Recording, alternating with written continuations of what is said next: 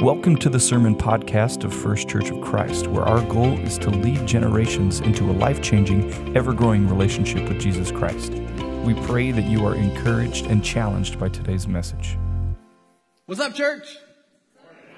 It's good to see you all.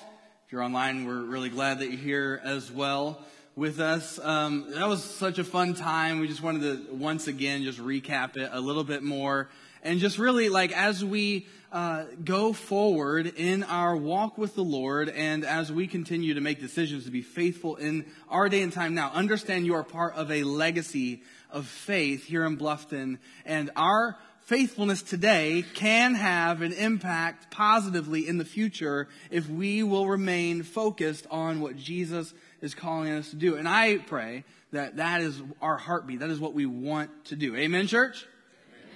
Amen. So uh, it was a nice summery kind of summery day. Like it's is it was around this time of year back in the day. Is right now summer or or the beginning of fall? Summer? Summer. Okay. I just I sometimes it's like I don't know what it is because it's starting to get a little cooler. Anyway, we'll go with summer. Okay. It was a nice summer day right around this time of year back at Wayne High School, and uh, I was looking more like this without all the facial hair and stuff. I could shave today and I'd look like I'm 15. So that's why I always have facial hair. Um, and so uh, I was sitting in class about midway back, and this was the first day I realized um, that my eyes were not 2020 vision because I sat down and once my teacher started writing stuff on the chalkboard, I couldn't see what she was writing. I had no idea. And I'm just like, hey, can you like, are you writing anything on there? And, and just, I quickly found out that what I thought I was seeing, um, was, was, it was blurry. Like everything was blurry. And, um, so a couple days later, I think around that, like I went to the eye doctor and they did their little, this one, this one, no, this one, this one, this one, this one. You know, you've been in there if you got glasses. Uh, and y'all, it was so amazing because it was like, boop, boop. And then I was like, I could, I could see things with crispness and, and clarity and, and it was amazing. And once I got my glasses and was able to wear them, it was, it was, it was beautiful. Like the world, y'all, I don't know if you noticed that the world's beautiful. It's a beautiful place we live. Like I started noticing the leaves on the trees. And like I could tell like they had like, like little things, dimensions to it, details to it. And I never got to see that. Um, before, uh, as my as my eyes started getting worse, and I had these contacts I could wear during during sports, and and once I did that, y'all, it it was amazing. Like I was good at baseball, but then I got to be able to see the, the, the ball, like when it's coming. I can see the stitches and like the rotation of the ball. I can see the red and I can know if it's a fastball or a curveball, not just based on the arc of the ball, but because of the ball's rotation. It was amazing. It just made it so much easier, y'all. I was like, majors, I'm coming. Here I come. But I stopped at college. It just didn't work out for me. You know, not as far as Mike got. You know, whatever, Mike. Um, and, and so uh, it was just it was just amazing. It was a game changer because what I realized is that what I was seeing without my glasses was not things as they really are, right? Um, I, I, was seeing things. I was seeing how, how, from my perspective, but that's not how they actually were. They were so much better. It was like back in the day. You remember um, some of us we had these these TVs that were not just TVs, but they were like furniture, like pieces of furniture like that sat on the ground. It was a piece of wood, and, and it was like 8,000 pounds. Like, you remember trying to move those things? Yeah. Uh, and, and back in the day, we didn't have high definition. It was just standard definition, definition. And we had these like antennas that we had to like dial in. And if you didn't get fully dialed in, uh, you know, like it might just be a little blurry. And some of us, we gave up and we just like, I don't care. It's just blurry. I can see half of it. There's like two versions of it. It's fine. I don't care. Um, but now we have these high def. That's what it felt like. It went from standard definition to high definition when I got my glasses. And uh, as we've been going through this series, we've we've talked about the first two weeks, right? Uh, we did some reconnaissance. We identified the lies that we believe. And then last week we talked about how we can wage war against those lies with the sword of the Spirit, the Word of God, and with the truth of what God's Word says. And we can wage war on those. Um, and today we're going to be talking about a regime change. Uh, but here's, here's how this breaks down for my glasses, a little silly example like that, is that what did I have to do to be able to get to the point where I could see things clearly on a regular basis? I had to identify that I was buying into a lie that I don't need these things, right? And so once I had that awareness, I went to the eye doctor and he told me the truth. Like, yeah, dude, you need some glasses. I don't think he said dude, but it would have been cool if he did, you know? Um, he would have connected to my teenage heart. Um, and, and so I, I got the truth that I needed glasses, but then I had to take another step. I had to submit to that truth and actually put the glasses on when I got them, right? And that's what we're going to be talking about today in this third week of the series, where we're going to do a regime change. You're going into battle, you need to do reconnaissance, you know to know what the enemy is like and what he's trying to do, and then you need to wage war on the enemy, and once you win, then you need to do a regime change. Someone is different, someone different is in charge now.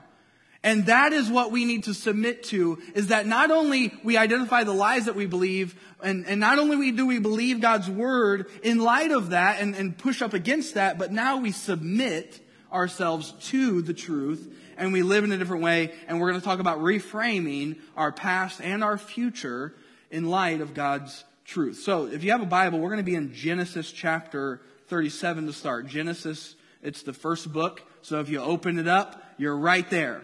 So you, you did good. Genesis 37, uh, and we're going to learn a little bit about a guy named Joseph.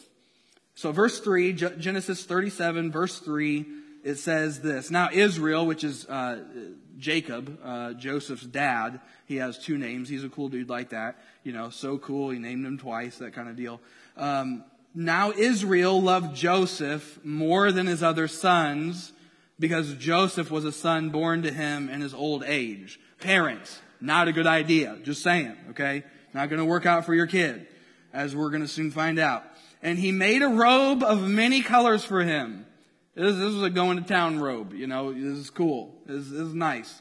When his brothers saw that their father loved him more than all his brothers, they hated him and could not bring themselves to speak peaceably to him. Then Joseph had a dream. When he told it to his brothers, they hated him even more. He said to them, Hey, hey, listen to this dream, guys. Listen to this dream I had. There we, there we were, binding sheaves of grain in the field. We're just working. But suddenly my sheaf stood up and your sheaves gathered around it and bowed down to my sheaf. So Joseph is uh, the, the youngest of 12 sons and uh, clearly his dad uh, was not at all hiding the fact that he had a favorite in Joseph. And so he gave him this nice fit robe. It was good looking and all the ladies loved it. I would assume. I don't know. Uh, maybe he had some good Instagram pictures of it as his profile. You know he was wearing that robe. Okay. And so, uh, as Joseph's living life, uh, dreams are beco- going to become a big part of it. And so he uh, willy nilly just kind of shares this dream that he had with his brothers and says, Hey guys, check this out. Check this out. It's such a cool dream, y'all. You're going to love it. So here we are. We're working in the field. Uh, we're doing some, some grain work and, and all of a sudden y'all are bowing down to the sheaf, my sheaf, and it's basically a metaphor for y'all are going to bow down to me. I'm the youngest. Take that in your face, right? See, uh, th- his brothers didn't like that, as you can imagine. You know, uh, any of do we have any of the babies in the in the family uh, order of line? Okay, yeah. See, I was the oldest. Um, I had to be the responsible one for all y'all little babies. You know. and Joseph was the, the little spoiled baby who was always like just spouting off of the mouth thinking nothing's going to happen. Well, something happened. Okay. His brothers was like, you know, we need to get rid of this dude get rid of this fool. Like, let's just get rid of him. And they, they came up with a plan to kill him. Well, okay. So one of them was like, hey, let's, let's not go that far. Okay. Um, let's just sell him to these people who are riding by and, and we'll sell him and we'll take one of his pieces of clothing, we'll dip it in some blood and we'll make up the story to dad and be like, yo dad, it's really sad. Uh, your son got killed by this animal. It was, it was wild. It was crazy and and then we we got rid of our our little you know gnat of a brother. We'll get rid of him, and so that's what happened. They they sold him into slavery, um, and eventually Joseph made his way to Egypt. I mean, imagine being Joseph. He's 17 at this time. And, and all of his hopes and dreams for what he was going to do, like I don't know if he was going to college or trade school or what, you know, going military. I don't know what his plans were. Um, but all of a sudden he had no choice in the matter, right? Joseph now was sold in bondage from his brothers, the people around him who were supposed to care, right? And his, his dad couldn't help him, nothing. So Joseph is uh, eventually made his way to Egypt and he is uh, bought by this family, one of the kind of upper echelon people in Egypt, and he is just a house servant there. And so he's serving as a house servant in Egypt, and Scripture says that Joseph was a, a good looking dude. I mean, it doesn't say exactly that. It doesn't say he was a good looking dude. That's just Brandon's translation. But uh, it says he was, he was an attractive guy. And uh, the, his master's wife took notice of that. She's like, hey, got it going on. You, you wanna, you wanna do some things? You know? She's, she was hitting on him and, and coming on strong. And Joseph, being a, a nice, mature guy, um, honorable man, said, no, like, I ain't gonna do that. Stay away from me. And, uh, as time went on, she tried it again. And, uh, this time she came full force on him and he he was able to escape her clutches and leave, but she got a piece of his robe. And this him and, and clothes, man, it just doesn't work out for him. Um, and and so she makes up this story that he uh, attacked her and um, was trying to take advantage of her when in fact the, the actual truth of the story is the other way around. And so she makes up a story because she wasn't used to being told no, right? Clearly. She was not okay with being told no, and so she makes up this story, and he ends up in prison as an innocent man. And so you got, maybe by then he's 18, 19. We don't know exactly what age this happened. Um, but he was in prison until he was 30. So I mean, imagine, like, imagine being in the shoes that, that you are sold, pushed away by your family, and abandoned to a far off place. Now you're a servant, a slave. You got no, no choices of your own. And then now you're this innocent man in prison for a crime that you didn't do.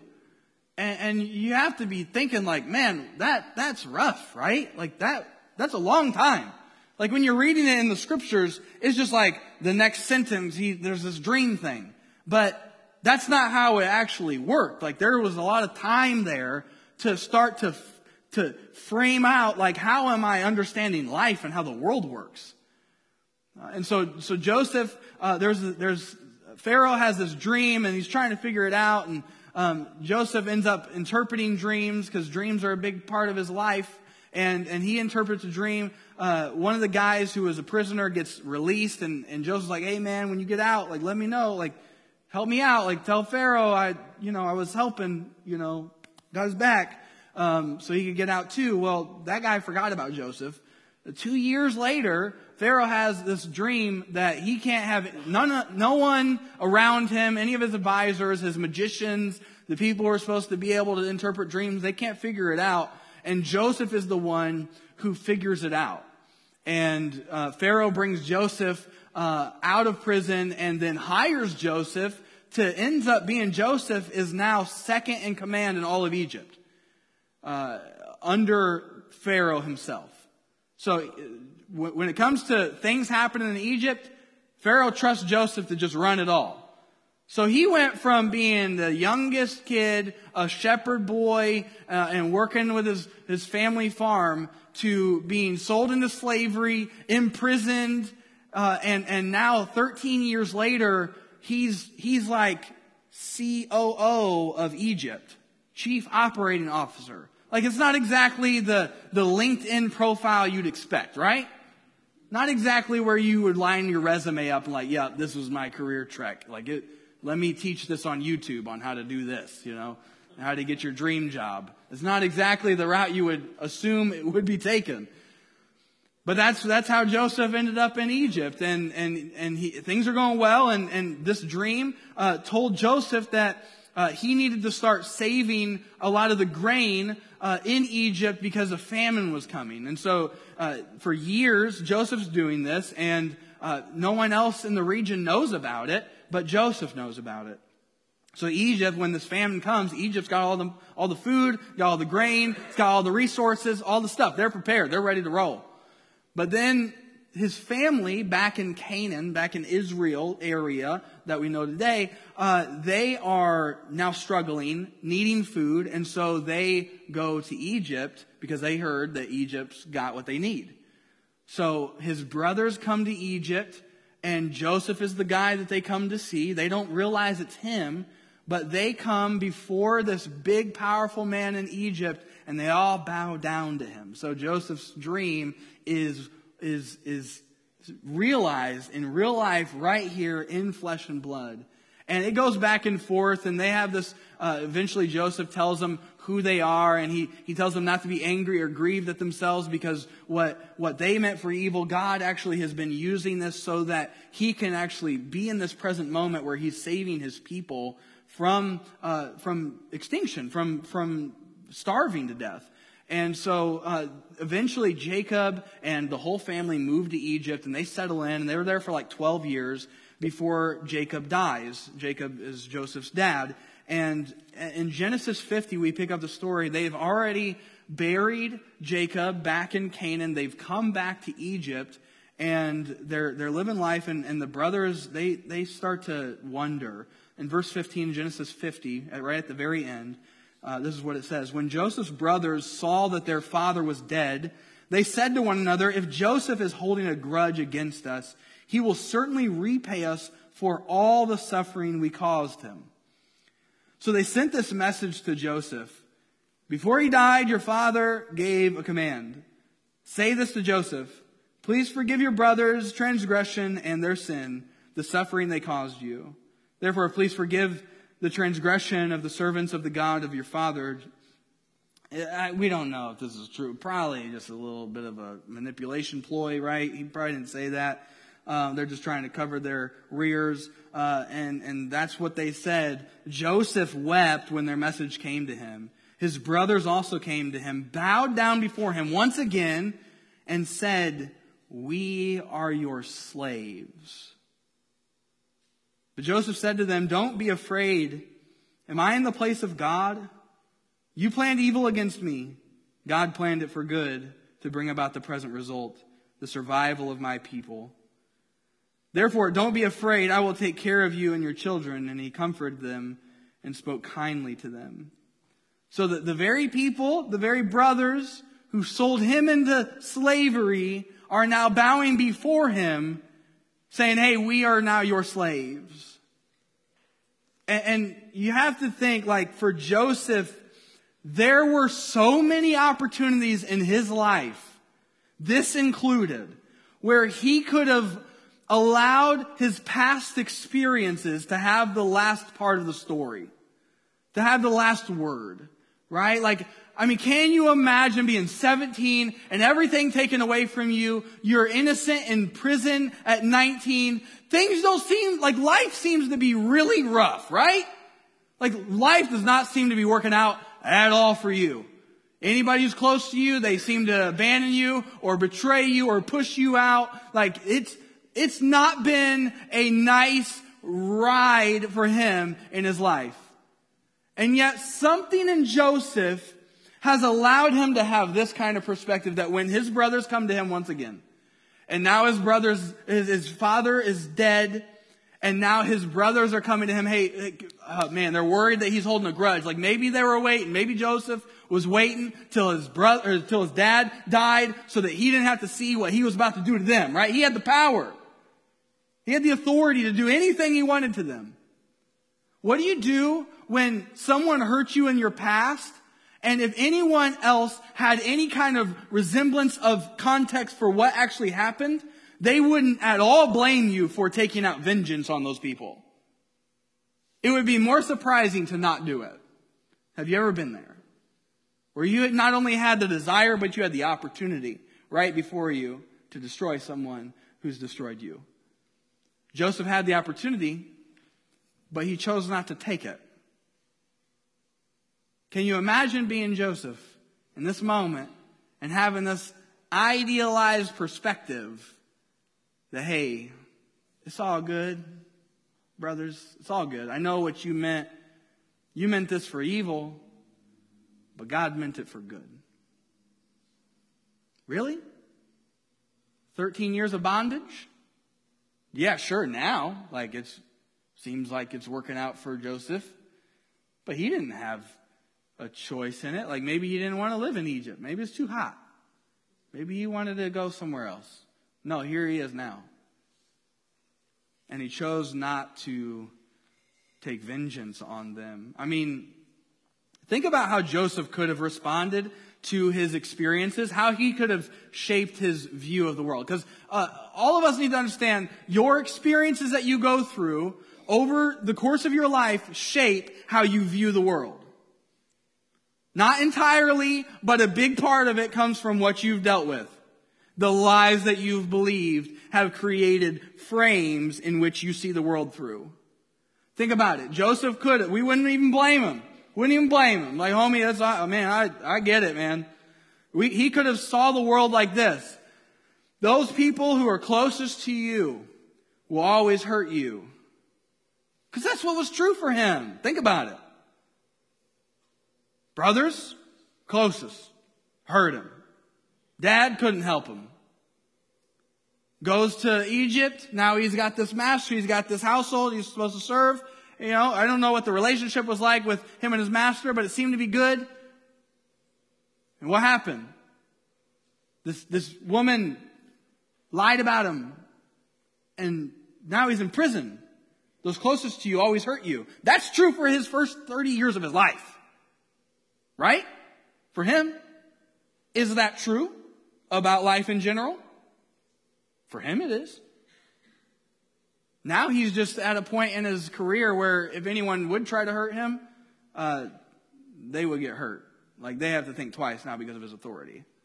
He could have thought life about that. He could have thought, you know what, that's, that's it. So like what would have that led him to do? His brothers come? No, get out of here, dude. I don't want you even anywhere near me. Because anytime someone gets close, they hurt. Anytime someone gets close, they cause me pain. So he could have pushed them away. Uh, that's not how he saw the world, though. Uh, this is another, another possibility. Nothing good can ever come from people's decisions. Nothing, can, nothing good can ever come from other people's decisions. Because that was true for him. His brothers making decisions for him, nothing good came from that. His, his master's wife making decisions, nothing good came from that. Even when he did something good and, and his fellow prisoner got out because of his wisdom, the dude forgot about him. Nothing good can ever come from people's decisions. So like now, he's in a position where he can make the decisions. It'd be easy for him to only look at himself and his own decisions as the chief end in life. Like that's, if, if I'm not in control, I'm in danger. That doesn't seem to be how he looked at things. Here's another possibility. If you show your true colors, everyone will just want to get rid of you. If you show your true colors, Joseph had a robe of many colors. If you show your true colors, there's a Bible joke, you know. Uh, if you show your true colors, everyone will want to get rid of you. So you, you better not be honest with how you really are. Don't let anybody in on how you really are. Because everyone's gonna, they, they might put up with you for a minute, but eventually it's gonna be too much for them to really be let in on who you are. So I'm gonna get rid of you. That, that was true for him. But that's not how he viewed the world. Uh, he could have said like this, that's life. That's life. Throw our hands up. That's life. It's full of no ups and all downs. No ups, all downs. Because for the first 30 years of his life, that's kind of how it went. But that doesn't seem to be the where he landed. He could have said this, no one is worthy of trust. No one's worthy of trust. Trust no one. What's the, what's the advice he should have given to his grandkids? To his kids. What's the advice your grandparents gave you? Because they learned some things over the course of their lives. Maybe there were good things. Maybe there were things that you took too far. That's not how he viewed things.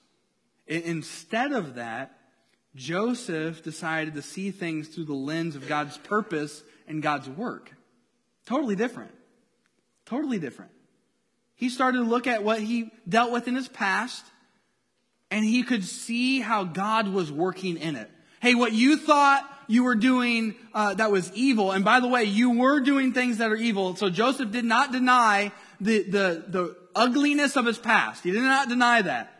That's not what we're doing here. We're not just pushing our past away and not talking about it. But Joseph said, hey, what you meant to do, it was, it was evil.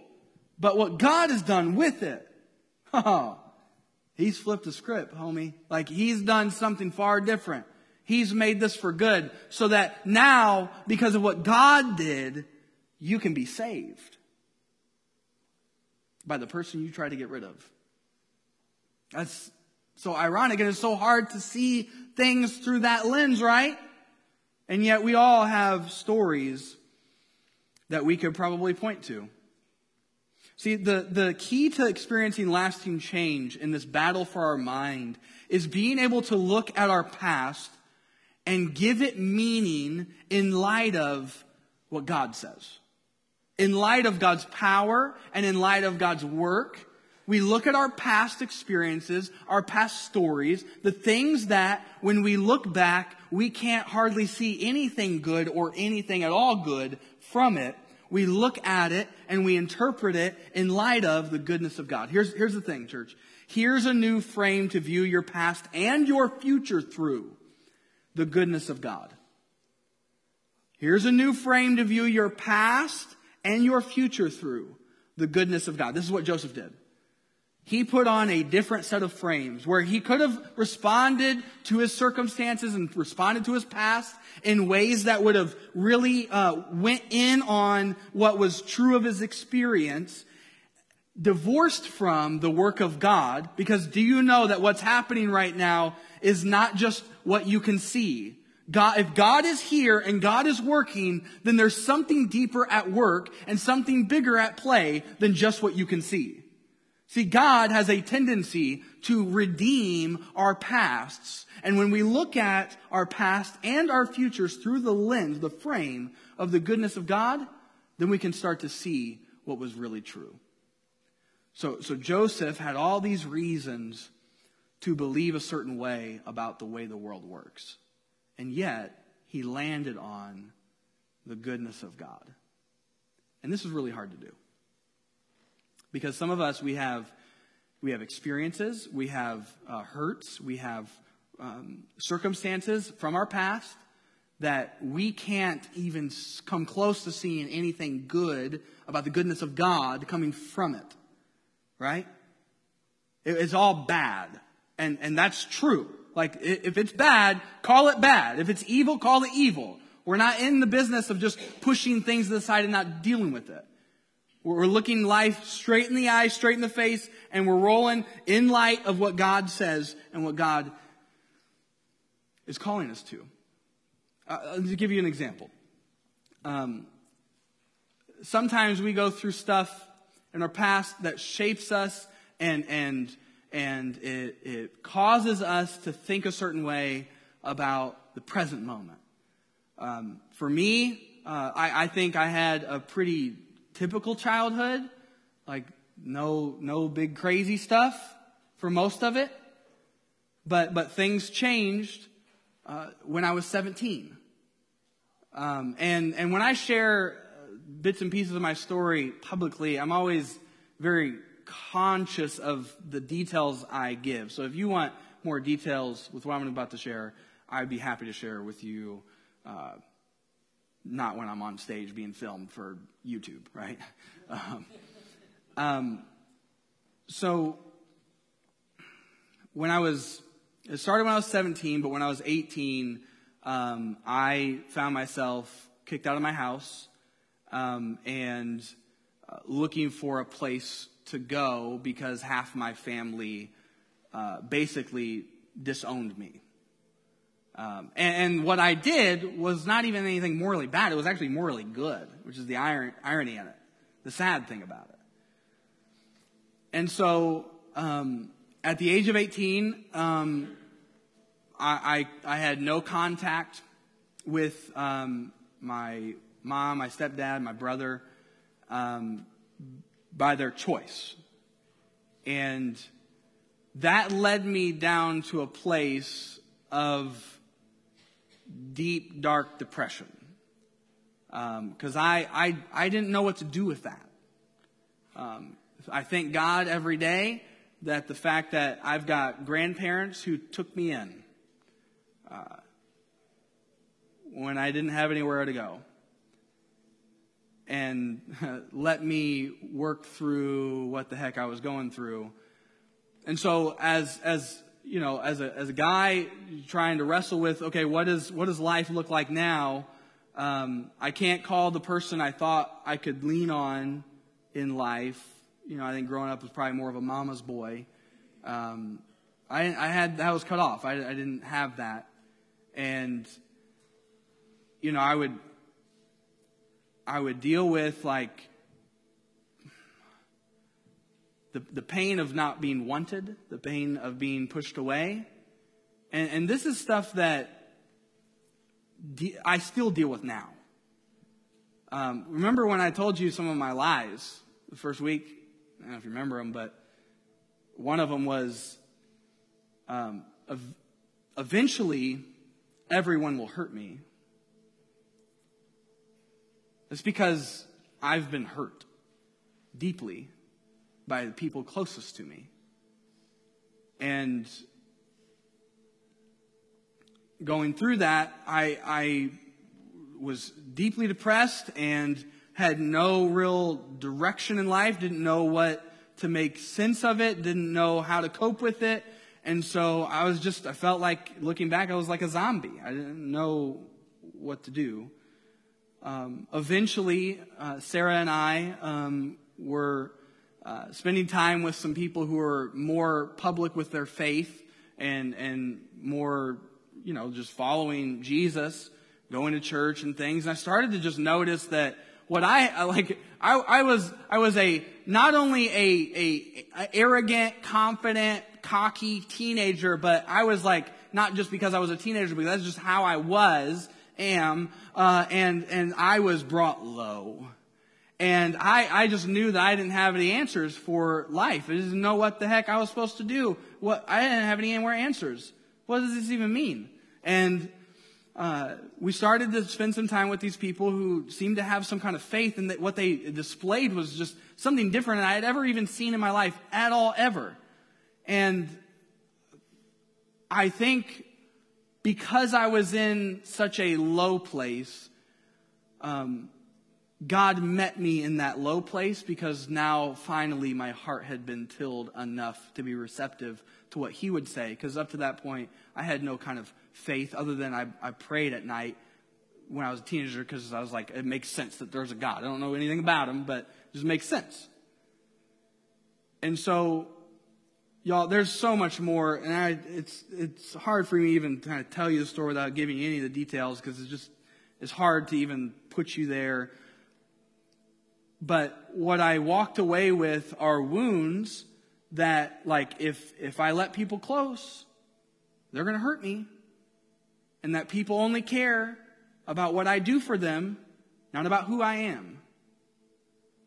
Wounds that, if, if friendships are hard, they're really hard. Relationships, they're hard. I, and you probably don't maybe notice that. But all of us have something under the surface that other people don't know about, they don't see. And yet, in our present days, they oftentimes come creeping back, right? Maybe you've stuffed them down so much. But what I've learned over time is that the way I look at my story, the way I look at those times in my life, the four years I had no contact with my mom. We talk now, and, and that's been a God thing for sure um, to, to restore that relationship uh, to something uh, that, that, I can look to and be reminded of God's goodness and grace. Um, but for those four years, like uh, that, that did something to me. And for all of us, our past do stuff to us.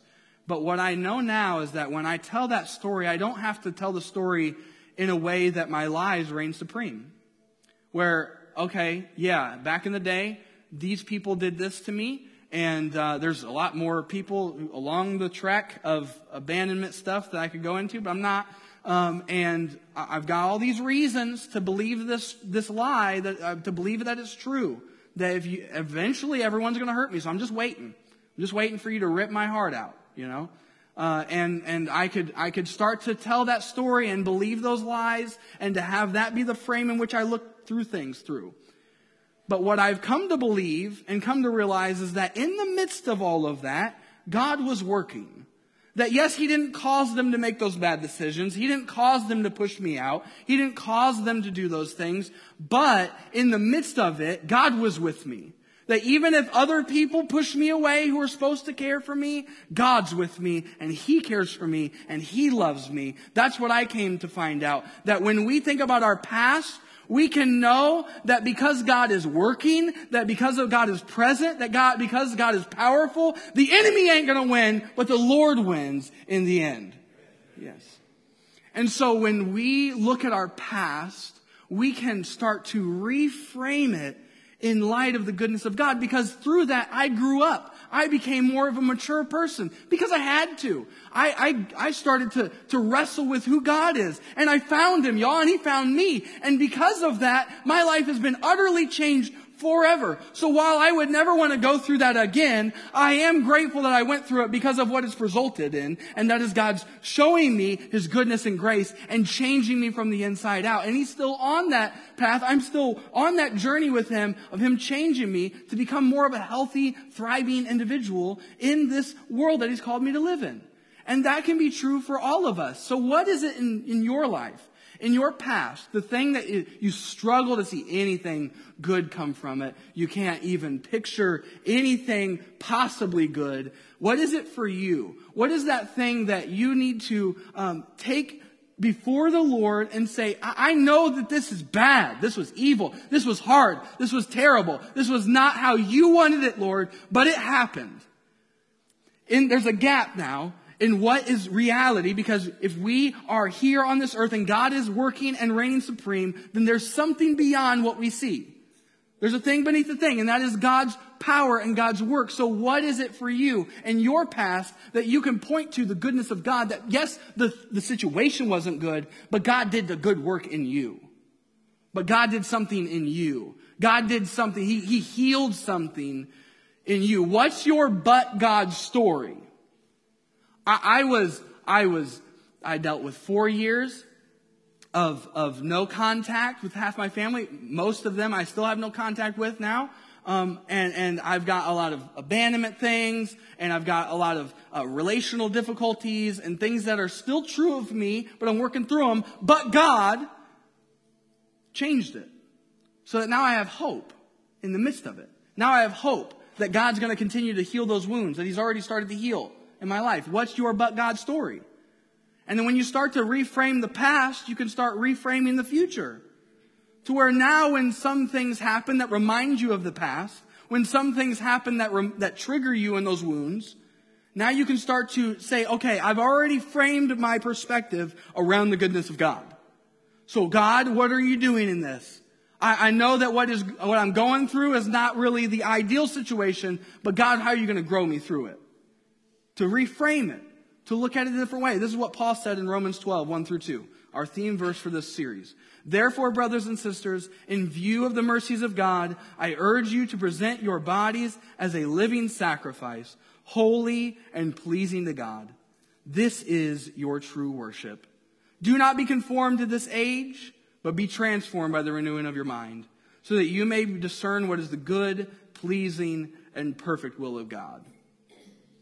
See, when he says, I urge you, I urge you to present your bodies as a living sacrifice, holy and pleasing to God. First week I said that this is the this is the posture, this is the prerequisite for us to be able to even engage in this battle and have any hope of winning, is that we have to have that as our posture. Where we're presenting our bodies a living sacrifice, holy and pleasing to God, where we are saying, Lord, here I am. This is my present self.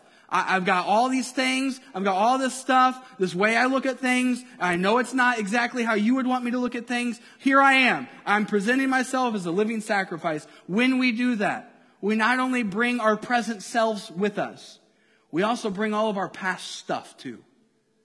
And so the question is, who is in charge of how you view your past? Who is in charge of how you will respond to the future? Who's in charge? You've done some reconnaissance, hopefully. You've identified the lies you believe. And that's great. You started to see how you need to wage war. You need to pick up the sword of the Spirit, the Word of God, and start to fight against the lies that you believe. Well, now, friends, it's time for a regime change. Where we say, no, devil, you ain't in charge of my thought life. You're not in charge of how I view my past. You're not in charge of how I view my future. You're not in charge anymore. The Lord is in charge, and this is what He says to me. I can trust in Him. I can trust that He's working out all things for good for those who love him and are called according to his purposes. I may not see it now, but Lord, I trust you in the midst of it. I may not understand what the purpose of the past was, but Lord, I see that you are working in me right now. Lord, I do not know what the future uh, holds for me, but I do know, Lord, that you are there already and you are going before me and I can trust you in the midst of it. And Lord, you will never let me down, even though other people may let me down. You will never let me down even though others may let me down. That, that may be the, the truth that you need to cling to, but regardless, we need a regime change where we say, uh, how I view my past, how I interpret it, how I view the frame, how I frame it, Lord, it's up to you on how I do that. So this is our homework today. Our homework this week is to spend some time in prayer asking God, Lord, what is the thing in my life that I can, that, that I just can't see anything good from it? I can't see anything good coming from, from my past, from this past experience, from this relationship, from this circumstance. I just can't see anything good. What is that thing for you? Bring that to the Lord and ask Him to help you to identify and interpret it in a way that lines up with the truth. And the truth is always framed by the goodness of God. That yes, it wasn't, it may not have been good that you went through. It may have been evil. It may have been, been some of the stuff that would, would, would break anyone else. But just because that experience was bad doesn't mean that God can't use it to bring about good. And He's working, friends. And He's inviting us to go to this space where we start to reframe our past and we start to reframe how we view the future, how we will respond to it. This is going to take some, some time in prayer, some heart work. It's going to be hard. It may result in tears. It may result in some more pain, but it's going to be worth it. And really, friends, this is what discipleship is all about. This is what growing in our relationship with Jesus is all about. Is letting him invade every little crevice and nook and cranny of our lives with the grace of God. It's not just remembering, mem- memorizing some verses and coming to church going to community group and serving. It's not just that stuff.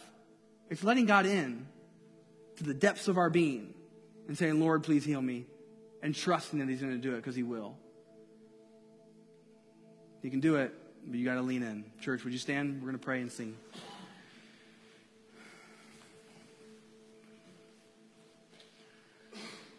Father, we, um, we are grateful that the the way we view our past um, our worst moments is not the end of the story.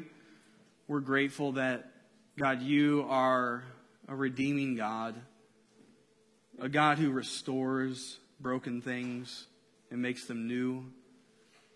God, you're the one who can call someone who's been through so much pain to heal them, make them whole, and then be the person for someone else to lean on when they're going through something similar.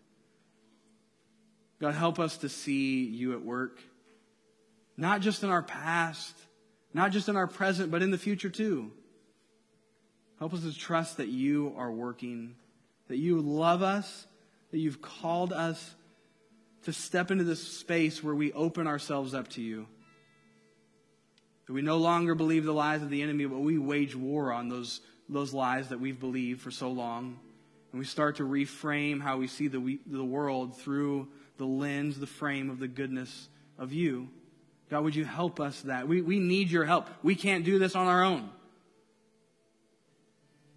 Please hear us as we sing. Hear us as we worship you. God, you are so good and so worthy of all of our praise and so much more. We pray in Jesus' name.